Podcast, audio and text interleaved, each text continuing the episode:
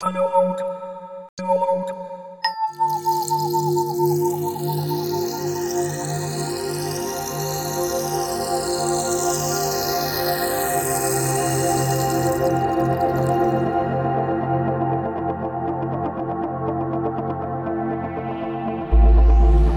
ー皆さんこんにちは、えー今回から始まりましたパノローグデュオローグ、え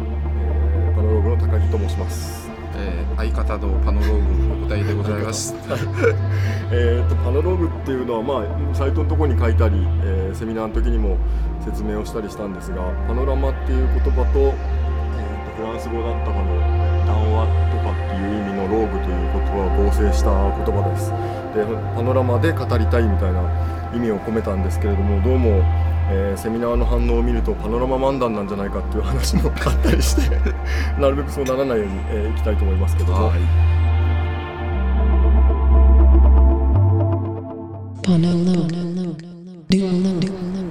先日8月23日のアップルストアの、えーセミナーお疲れ様でしたは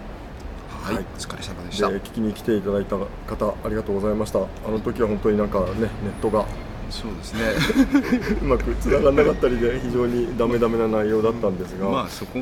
ライブのそこが面白いところかもしれませんけどね。で、まあ、今回はそのセミナーの内容もちょっとポッドキャストで再現できるかどうかというところを挑戦してみたいと思いますので、はいあの iTunes で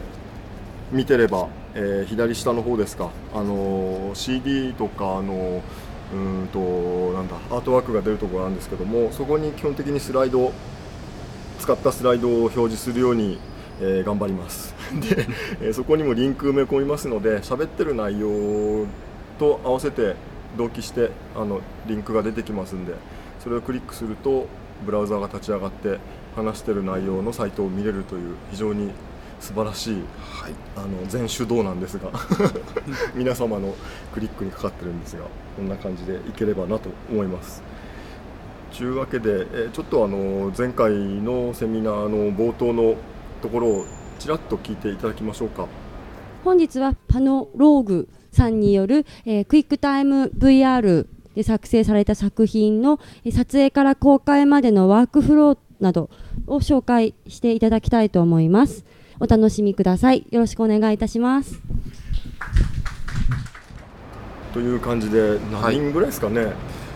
ですよね。あの10にに10人20人ぐらいはいいらっしゃったような感じでしたよね。うん。おかげさまで、あの当初は出演者側の方が多いんじゃないかっていう噂をはい。ありましたけれど、ありましたけどね。非常にありがたいことで、はいあのお客さんとの距離感も割とはい。あの近かったもんで、和気はい。あいあいといい意味では、ですね。という感じで、まあ、あの結成のきっかけをまずあの時は喋ったんですよね。ね。もう一番は横谷さんが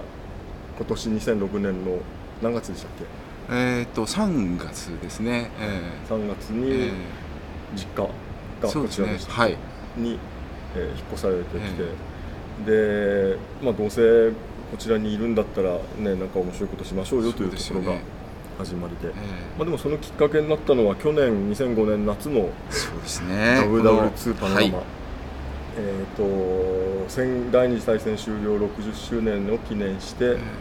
え。ーミミカエル読めないさん。が、えこれいつも困るんですよね、えーまあ、彼が、えー、と世界中のパノラマを撮ってる人に呼びかけてその第二次大戦の遺構をパノラマで記録しようというのがありまして。そうですね。どうせ日本で撮るんならっていうんでその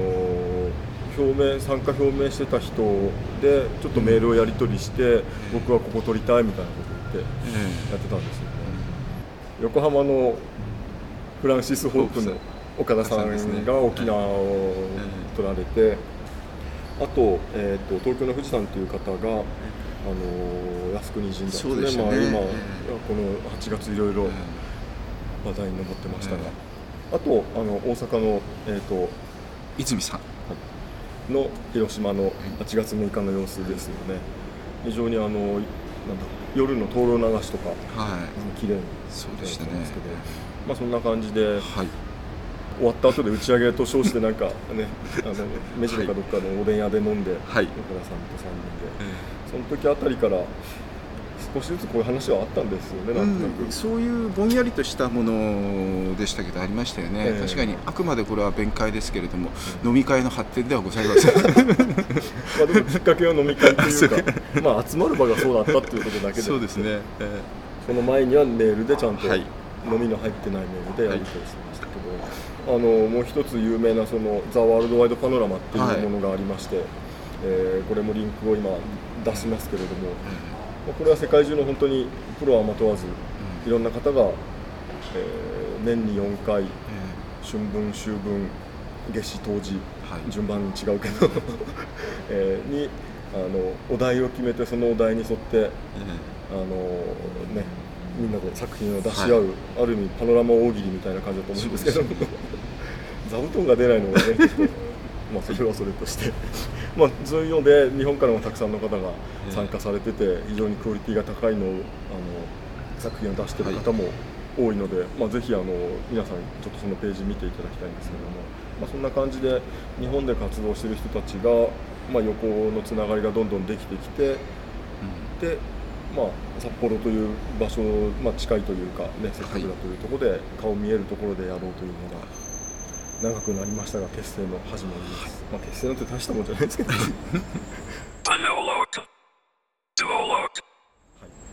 セミナーの方は、えー次にそのパノラマの歴史ということで、あのこれすごい調べたら面白いんですよね。やっぱりその、うん。パノラマと写真っていうのが、え。なんでしょうパノラマあるところに写真ありええ。写真あるところにパノラマありみたいな感じでつかず離れずで、えはい。で、うん、ここで簡単にまあね説明をしちゃいますけども実もっと詳しい部分はあの後ほど、まあ、いつになるかちょっと断言はできないんですがパノローグのサイトの方にねしっかりリンク貼ってやろうと思います。はい。でまあざーっといくと、まあ、ちょっとここのセミナーの分担は僕だったんで簡単に言っちゃいますがパノラマっていうのはもともとあの1792年、うん。日本でいうと江戸末期はい。中期末期にスコットランドの画家のロバート・パーカーっていう人が考え出したもんだそうです。でこれはあのギリシャ語でパンパンすべて足すホーラマ眺めということで、えー、全てを見渡すみたいな意味合いであーなんかつけたみたいなんですがうーんと、まあ、1792年っていうのが一応パノラマという言葉が、えー世に出たとされる年,、えー年号で、あの実はロバート・パーカーさんはその4年前にはい。うーんと自分ではなんか自然のすべてだったかな、なんかという言葉を作り出して、ええそうですギリシャ語じゃなくて、えっと、ラテン語、まあ、要はそういう自然をすべてみたいなところの、あ今ちょっとカンペをめくってる音が入ってますね。はい。でまあそっか。タイム誌だったかな？新聞かなんかに初めてそのインタビューされたかなんかでパノラマっていう言葉を使ったというふうにされてますね。でパノラマっていうのはもともとはその、まあ、このパーカーさんもせ細密画家の画家だったということで、ええ。ー、と円筒形の壁のでっかい建物の中に壁に内側に絵を描いてで、まあ、中に人を入れてその風景を見せるみたいな見せ物小屋が発端だったそうです。でロンドンで生まれてその後欧州に全ヨーロッパ全般に渡っていったとされています。えはい。でまあ、内容的には当時の世相というかで、えまあ、その頃は写真も映画も鉄道もなかったんで人々はあまり旅行もできなかったんではい。そういう遠い国の風景とかいろんな都市の様子とか、はい。まあ、あとねそのナポレオンの戦争の様子とかを、えまあ、戦国絵巻ですよね日本で言ったら、それを描いてたみたいです。はい。でそのパノラマ館という名前で見せ物小屋でやってたのの一つがフランスのそれこそその、えーとナポレオンの激戦地だったのかな、はい。ナポレオンがその敗退するきっかけになった場所があって、まあ、そこにライオンの丘という観光地があって麓にはいパノラマ館があるそうです。その写真はちょっと今リンクで見れるようにしますけれども、はい、で日本におけるパノラマ館というのも明治23年約100年後ですねイギリスで生まれて、はい。上野公園と浅草に相次いで、なんか誕生したそうです。はい。でその頃はうーんとやっぱりなんか、えー、と明治維新の様子ですとか、はい。まあ、あとはそのアメリカで公開されたパノラマをそのまま買ってきてその上演するというか,、は今の映画のなんかやり方みたいななるほど、やり方もやってたようなことらしいですが、えーとまあ、題材的には時節柄、ん。明日清日露戦争あとは、まあ、ちょっと古いですけど原稿とかそういうやっぱ戦争ものが多かったみたいですね、まあ、この時期時代ですかねそね。うん。ここでその写真とパノラマの関わりについてちょっと話してみたいんですけどもうーんと実はルイ・ジャック・マンデ・ダゲールという方、えー銀盤写真、うん。ダゲレオタイプっていうのを、えー発明した方っていうのはもともとあのパノラマ画家だったということなんですね。素晴らしいですよ。ここで本当あの万平ぐらい行きたい、平はい。平行きたいところなんですけども、あのえーっとまあ自分自身でもいろんなオペラの舞台をなんかそのうん。背景画描いたり、パノラマ画を描いたりしてたんだけどやっぱり物足りなくなって自分なりの見せ方っていうのを考えてジオラマ館っていう、まあ、要はなんか円筒形の建物じゃなくてスクリーンを2つぐらい作っといて、光の当て方でいろいろうんうん日没とかを表現したり見てるお客さんの向きを椅子の向きを変えてその場面転換するようなことをやったりとか、まあきっと機械好きというかそういうですよね。方なんですかね。想像すると楽しそうですよ、うん、なんですがまあその延長線上でその絵を風景をいかに正確に描くかっていうところで写真の方に傾倒していったらしくて、でダゲレオタイプを発明したその年に同じ年に自分が作ったジオラマ館が火事で焼けちゃってなんか象徴的な。ことみたいですね。で世界初のパノラマっていうのが1851年に撮られたそうで、まあ、このダゲレオタイプの銀盤写真4枚ぐらいをペタペタ並べたものが、あの公開されてます。これはサンフランシスコの風景だそうでちょっとリンク貼っときますんで、今見てください。はい。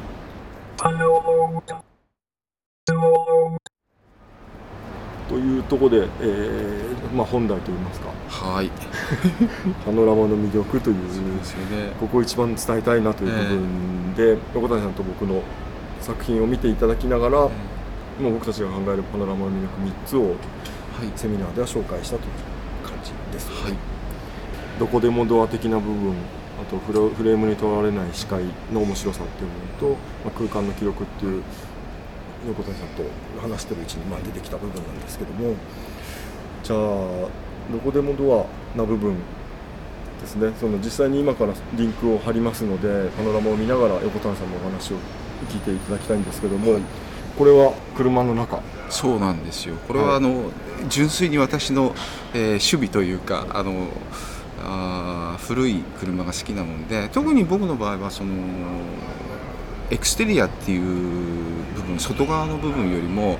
えーインテリアの方がすごく気になるというか、はい。えー好きなものでやはりそのインテリアを表現するにはやはりあーパノラマがすうん。適してるんじゃないかなと思って、えーこれはまあ年代物だったんですけれどもあの好みもありまして、えー撮らせていただきました。座席がありますよね車はいって、はいどうやって撮ったんですか？そうなんですよね、あのーまあ、パノラマやってる方でしたら、まあ、とお分かりになると思うんですけれども、あの狭い場所ってそのノーダルポイントがずれるとかなり厳しいんでこれも結構、あのー修正には苦労したんですけれども、あの基本的にはそのあーシートの上に三脚を立てて撮影するんですけれども一番ちょっと困っちゃったのはやっぱりシートがかなりへたって、ね。そうなんですよ。えーやばかったんで回転してる時にもうすでにその重さで。重さで自重で倒れかけてしまったっていうのを支えながら、ああー撮る撮ったところですかね、はあれは窓から手を入れてですね自分が車内に入れないですもんね。い、あああの時はですねあのあのスバル360はもう本当に狭いんですけれども、あでも高木さんの車もかなり五分五分ですかね。あ 一番上がありますから、はい。はい。というのは置いといて、あのーえー片側僕の場合4回転水平方向で取るんであのー大体片側のドアを開けながらそのシートに這いつくばってこう撮るような感じでしたかね、なんであの逆がサイドを撮るときは戸が閉まってるんで一応まあ密閉されてるように見えるっていう形でした、本当なんかね撮ってる人の写真を撮った方が面白いんじゃないかっていうぐらい。そう。うんいやでも本当になんかねクリック一つでいきなりさスバル360の中に入れるっていうところはねやっぱり写真だとどうしてもこうフレームがあるからね。窓から見てるっていうのはあるんですけど、ええ。パノラマの場合いきなりドンと入っちゃいますから、はい。で、まあ、次に見ていただくのが、まあ、僕が撮った、まあ、さっき出てきた、ね、ワールド WW2 のはい。第二次大戦の時の、で長崎に去年の7月9日行って、すっげえ暑くて、もうそうでしたよね。ケロケロで荷物はもう一で大変だったんですけど、それのまあなんて言うんでしょういわゆるでっかいセレモニーみたいなのを撮っても面白くないと思ったんで、えー、と朝の8時から、えー被爆クスノキっていうのが残ってる坂本町っていう爆心地から何メートルか何百メートルかのところがあるんですけど、はい。そこの、えー町内会の慰霊祭っていうのをや,、やるというのを張り紙で見てたんでちょっと面白そうかなと思ってええ。頑張って行ってきたんですが、はい。やっぱり、あのー子供がね挨拶が良くて、あの今年ね61回目で広島長崎、まあ、特に広島での記念式典の時にね、首相が紙に書いたようなものをボソボソ入ってちっちゃいので読んで 何言ってんだか全然分かんなかったのに比べて子供のスピーチが非常に素晴らしくて、はい。うん、ちょっとうるうるしちゃった、まあそれもというか関係はないんですがはい。長崎の方も子供のスピーチが良かったんで、まあ、それを録音してその場を撮りました。はい。でまあ要はこれもクリックするといきなりその慰霊祭の場に行けるというところを象徴している作品だったかな。と、は次にそのフレームにとらわれない視界というあところの面白さということで、はい横谷さんが捉えた旭山動物いですね。そうですね。僕が北海道に来て初めて撮ったとこなんですけれどもこれは純粋に、あのーえーまずはその現場を見て面白かったっていうか驚いたんでこれはぜひ撮りたいと、ん。あのそれまではちょっとお客さんが随分多いところがでなかなか三脚を立てて撮れないっていう部分があったんでここは比較的もうあのそういう意味では撮りやすかった場所でもあるんですけれども、旭山動物園って、なんて言うんでしょう今までの動物園が割とこう写真的にね、額縁の中に入ってる動物を見てたような感じだったのが、ええ。本当にキュービック VR 的に楽しめるっていうか、そうです取り付けてねるな、これも最初僕は純粋に真上が面白いからその被写体を意識して撮ったんだけど実は撮ってるうちに周りに人がどんどん来て、それでもう取り囲まれるような状態になっちゃってそれでその状態をこうよく客観的に見てるとその周りの人間の方がむしろ動物園的だったというかうん面白かったというか なるほど。ですよね。んそういう意味では面白かったですね。谷さんのパノラマって本当になんか人が群がってきてるの多いですよね。うん。なんかそういうなんか動物みたいなもんなんですかね私自身が。そうか。こうオーラを消してるんですかね。結構パノラマ見るとこうねみんながぎょっとしてたりとかあ絶対一人はいるじゃないですかあレンズ見て。そうですかね、そういうのがあんまりなくてみんなやっぱりこう動物見たりとか、はい。そういうのが多いような。はいパノラマを撮るにしても基本的にはやっぱり動物なら動物撮りたいっていうのがあええって撮ったんだけど、結果的に周りの人がそうなんですよね、うん。でまあ俺もちょっと似たような感じではあるんですが、あのー去年からちょっと縁がありまして岩手の盛岡の近くにある、えー酒蔵日本酒酒蔵に通っておりまして、あそこがあの酒造りの、えー杜氏という人たちの南部杜氏という職の集団がいて、まあ、そこの発祥の地だとされてる蔵なんですけども、はいちっちゃな蔵なんですが、まあこう上上質なお酒を作ってるところで,、でそこでまあいろいろ何回通通ってお酒造りの過程を弟 VR で紹介するというようなことをやってるんですけども、その中で撮ったやつの一つで、まあ、おばちゃんたちが酒はい瓶詰めしてるような中に入ってっていい顔してますよねおばちゃん。あのおばちゃんキラーと呼ばれてますね。これあの話の腰を折っちゃいますけどこれは僕見ててすごく楽しいのは高木さんがそのまあ WW2 のマイケルにも通じるところがあると思うんだけどあのかなりこう長期間あの現地に行かれてるんで、そのいわゆるコミュニケーションがよく取れてるのかやっぱりその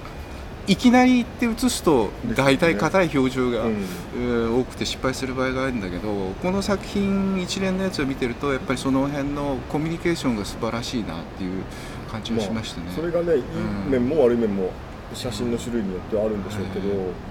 まあ、あれはいいとこが出たのかなというか、まあ、だからそのきっとあれが普通の写真で撮る撮った撮るんであれば、そのね、瓶詰めしてるところと、まあ、おばちゃんの顔みたいな、ええ。こう絞り絞って絞ってこう表現すると思うんですけど、パノラマだったら本当にまあ、もちろんメインの、ね、この部分見せたいっていうのはあるんですけど、実はぐるっと回すと裏側のおばちゃんが一番ねいい顔するとかいうのがありますしそういうとこが撮ってても意図してない部分があったりして面白いですよね。はちゅうとこで次は、えー、とあ空間の記録ですね、はい。ちょっとなんか硬い言い回しであれなんですが、えー、となんですヘビヘビい、寄り。ヘビ寄り行事っていうやつですね、はい。これは、はい。あのーえー今年の春まで私がいた東京都稲城市っていうところの、えーでもう千、えーえーと年代ちょっと忘れちゃいましたけれどもかなり長いやはり古くからやられてる、えーお祭りっていうか、まあ、行事なんですけれども、あのーこれは必ず8月7日に雨が降ろうが槍が降ろうがやらなくちゃいけないと。うん。それはまあ昔から言われてるその五穀豊穣とか、うん。まあその住,、えー住民っていうか町、えーその村民っていうんですかね、うん。村人の健康を祈願してやられる、えー行事なんですけれども、ん。でかい蛇を、えー、大体50メーターから100メーターぐらいって言われてました確草か？えーそうですね。かや。かや、かやですね。はい。かやを、えー裏庭にちょうどその、えー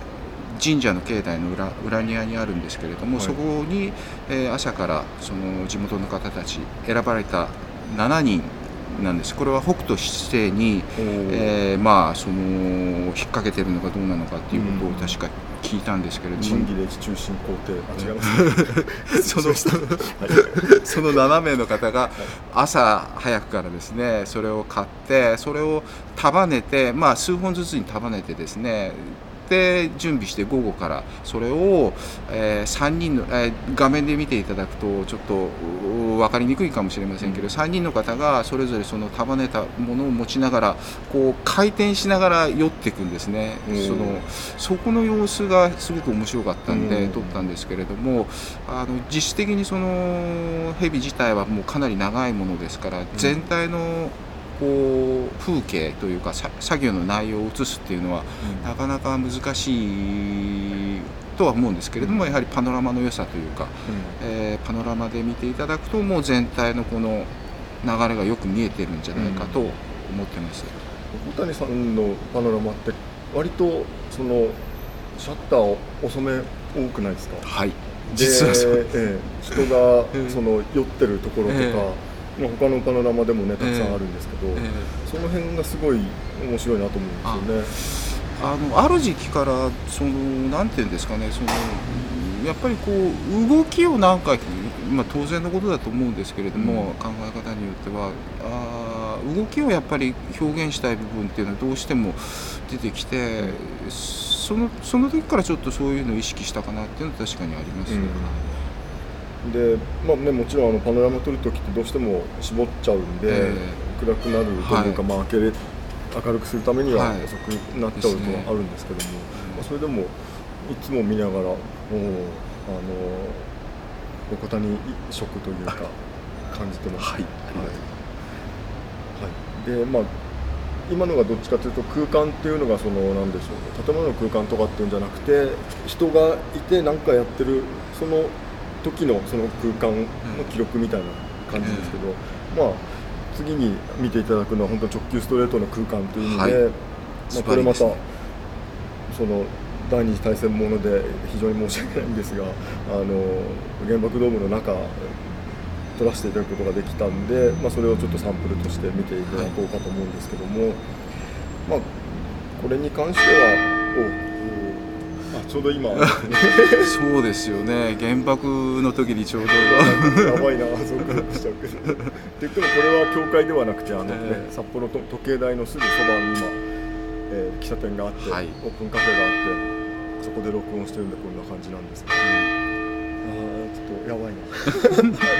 なんでこの瞬間なんだよ。すごいですねこれは。これって、あれ、札幌の時計台って、1時だったら1回とかじゃなかったですよね。みんな確か同じですよね、回数。違うのかな？いやそのじ住んでるのにわかんない。その時間帯のふ金あ数でしたっけね。数だったような気もうんしました、おーはいはい、で何の話でしたっけ？原爆ドームですねはいまあ、はい要はねその普段入れない場所に入って辺りをぐるぐる見合わせるっていう意味では VR っていうのはちょっと、ねパノラマっていうのは面白いかなというところで、まあ最初の話で出てきたパノラマの当初の人が行けない異国の風景とかを、まあ、見せ物として見せたというようなところと通じるところはあると思うんですけど、まあ、そういうような見せ方が、えーできる部分が非常に魅力なのかなというところはい。で、はい、ちょっと話が長くなってますが。で次にそうそうセミナーの方では実際のその、ね、撮影してるというか風景を見ていただいてでその撮った、えーデータをどうやって貼り合わせて最終的にムービーにするかっていうところを見ていただいたんで、会場の様子をちょっと聞いていただきながら。はい。えー実際にそのお撮影をやってみます。はいどうぞ、はい、ポッドキャスティング聞いてる方今やってることを説明しますと,、えー、と横谷さんがあのアップルストア札幌のアリーナ席の天井のあるところに登ってみんなを見下ろしながら撮影しています。全部で4枚水平方向4枚でしたっけ？あの映りたい方カメラと一緒に動けば4枚全部に映りますから。好きなだけ。先ほどあの横谷さんがあの僕が使ってるのは一般的な機材ということをおっしゃってましたけども唯一あの雲台ですね。これがやっぱり専用の雲台になってましてカメラの回転の中心っていうノーダルポイントっていうんですがそれが合ってないと正面向いて撮ったのと横向いて撮ったのを貼り合わせるときにずれてしまうんですね。ですから最初にセッティングだけしっかりあ続けてください。あのデカバリなのでちょっと私のカットだけです。あ俺が押せばいいんですね。はい。はい。何枚か撮ります。いきます。はい。であのーえー最初にセッティングしっかり決めて撮れば撮るほど後の作業が楽になるということですよね。あ俺本当セミナーの最中に撮ってる最中に、えあの今日はよく回ってますねとか言いたかったんですけど。ちょっと奥回してみました。余裕がなくて全然そんな一言が言えなかったです。ね。はい。まあこの部分全部説明じゃあざっと簡単に。ざっと。あはい。うん。えー、とまず、えー機材の方はあーまあごく一般的な三脚とそれからデジタルの一眼レフ。僕の場合はレンズはシグマの 8mm っていうやつを使ってますんで。魚眼ですよね。そうですね水平方向横にぐるっと1回転回した時に僕の場合は4カット撮ってます。それと真上を1カット。それで最後に三脚からカメラを外して下側の三脚を消すための1カットと。合計6カットですか、えー撮ってます。それを実際に撮ったものをですね今度ステッチングコンピューターの中で貼り合わせる作業の方ですけれどもこれはあー僕の場合は PTMac っていう Mac 用のソフトを使ってます、えー高木さんはまたピッチャーという別のですよね。まあいくつかあるんですよね。そうですね。でその使ってるレンズとか、まあ、ええ。カメラとかによっても、ね、やり方が若干違ったりとかい。ろいろあるんで、よくええその人から作り方を教えてくださいって言われても一言でどうしてもね、ね。説明できないんですよね。まあ、そういう時はあの京都でそうパノラマ系の情報ポータルサイトをやっておられる、あの二宮さんという方のサイトがありますんでうん。そちら見ていただくと、えそういう情報は素早くたくさん載ってますんで、はい。そちらを参考にしていただくとしてはい。説明全部しちゃうとね どうしてもそうですね。キリがないんで、えこのぐらいにはしょっちゃいますが、あの皆さん自分でちょっとやりたい方探してみてくださいというところで、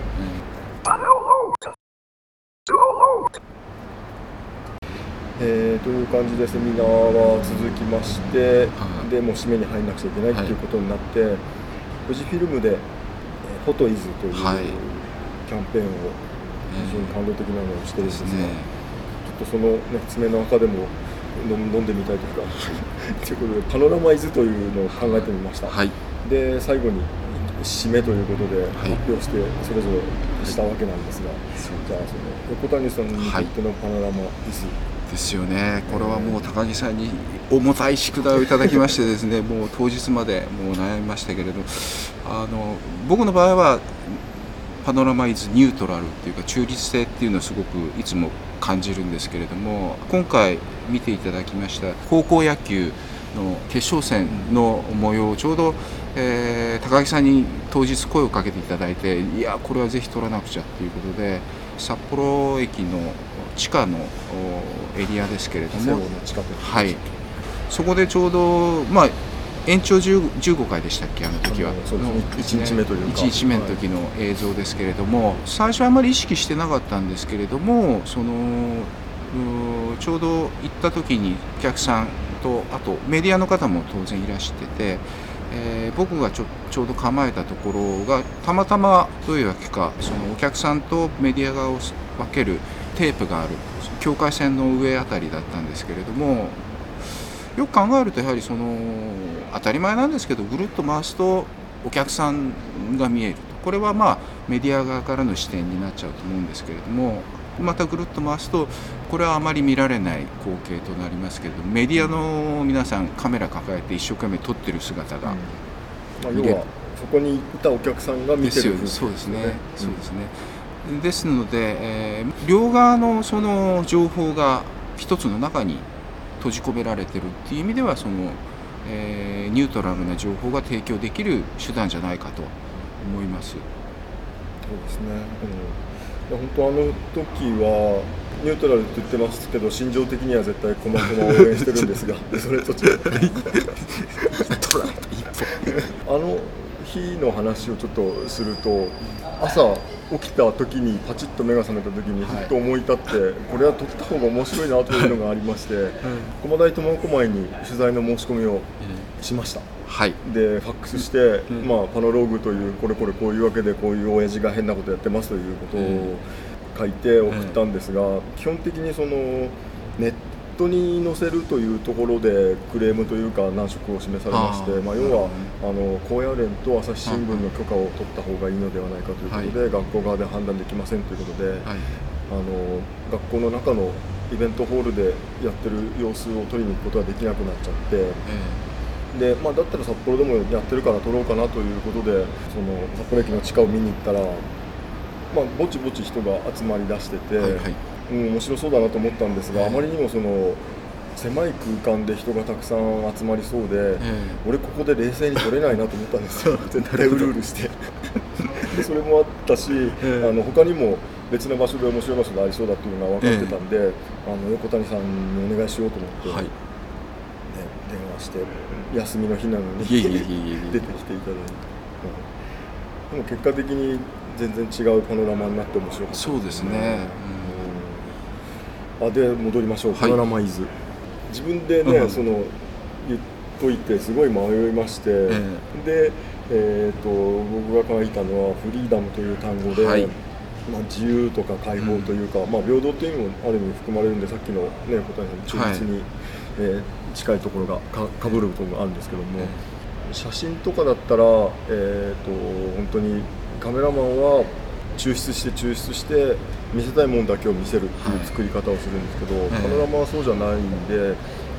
逆に言うと見てる人が自由に周りのものを見れるっていうはい、そこが好きなんですね僕は。で写真が戦争のプロパガンダとかに使われて、まあそのね、南京大虐殺があったないの話は別にしても、えそのなんでしょう証拠として使われてる写真っていうのはあれは全部偽物だというような本も出てたりしますし、まあ、そういう意味で写真っていうところの嫌な部分がちょっと自分にとってはもちろん写真好きなんですけども、あったりしてそうじゃないやっぱパノラマの周りを見れることによって、まあ、もちろん作れば、ね、誘導したものはできるんですけど、はい。嘘をつきにくいところが好きなのかなっていうところですよね。はい。パノラマと戦争の関わりみたいなのが最初うん。生まれた当初からあるっていう話だったんですけど、えワシントン・ポストの,、はい。あのトラビス・ボックスっていう人のパノラマとか見てても今までの戦争写真とかっていうのと違ってなんて言うんでしょう。悲惨さだけが伝わってこないっていうか、えうん。まあ、もちろん悲惨なところを伝えるのは大事なんですけど悲惨さと一緒にその人々のたくましさみたいなのを、うん。ね回してると見えてきたりとかでえ非常にえそうですね。見入っちゃいますよね、うん。なんか。なんていうあたりでセミナーはタイムアウトになったわけですよね。ですね。えーでなんか話しようとしてたのなんだっけ。えー、とあ忘れた。いやその音の話横谷さんもそうです。し、僕もそうなんですけど、パノラマとそのステレオで撮った音っていうのは非常につながりがあるというか近い感じがするんです僕は。ですよね。パノラマイズでステレオっていう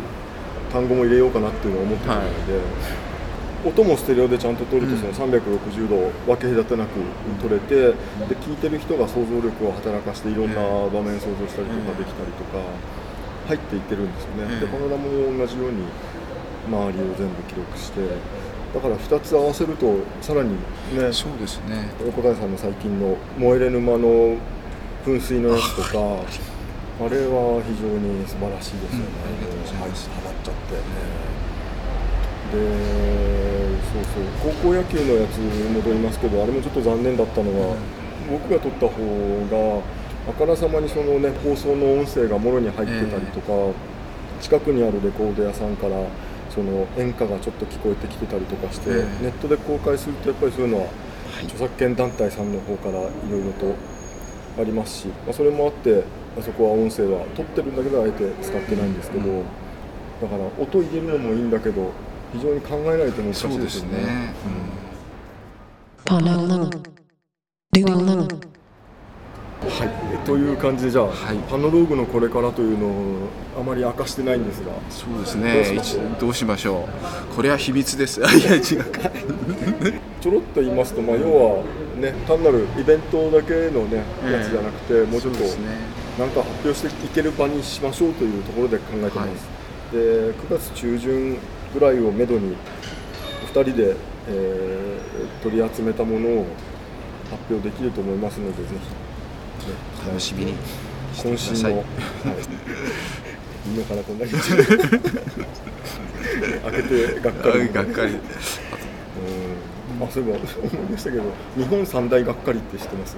そうなんですよね。私はあの実はその初めて札幌に来た時にその時計台をまあこれはぜひあの取ろうと思ってまあそのところはちらっとこう調べたんですけど札幌の時計台はまあ一つありますよね。あといくつかせ説があるんですよねなんか調べたら。し守礼の門とか、えあとなんだっけな、えー、播磨屋橋さん高知の、はいはいとかあって。でもあれって要は写真で切り取って見てるからがっかりするんそれこそそうですよね。素晴らしい あのパノラマで撮ればなんかがっかりしないというところもあって、じゃあめでたくオチがついたところではい。次回また、ということでありがとうごありがざいましとうございました。たいいのかな。お互いさんの編集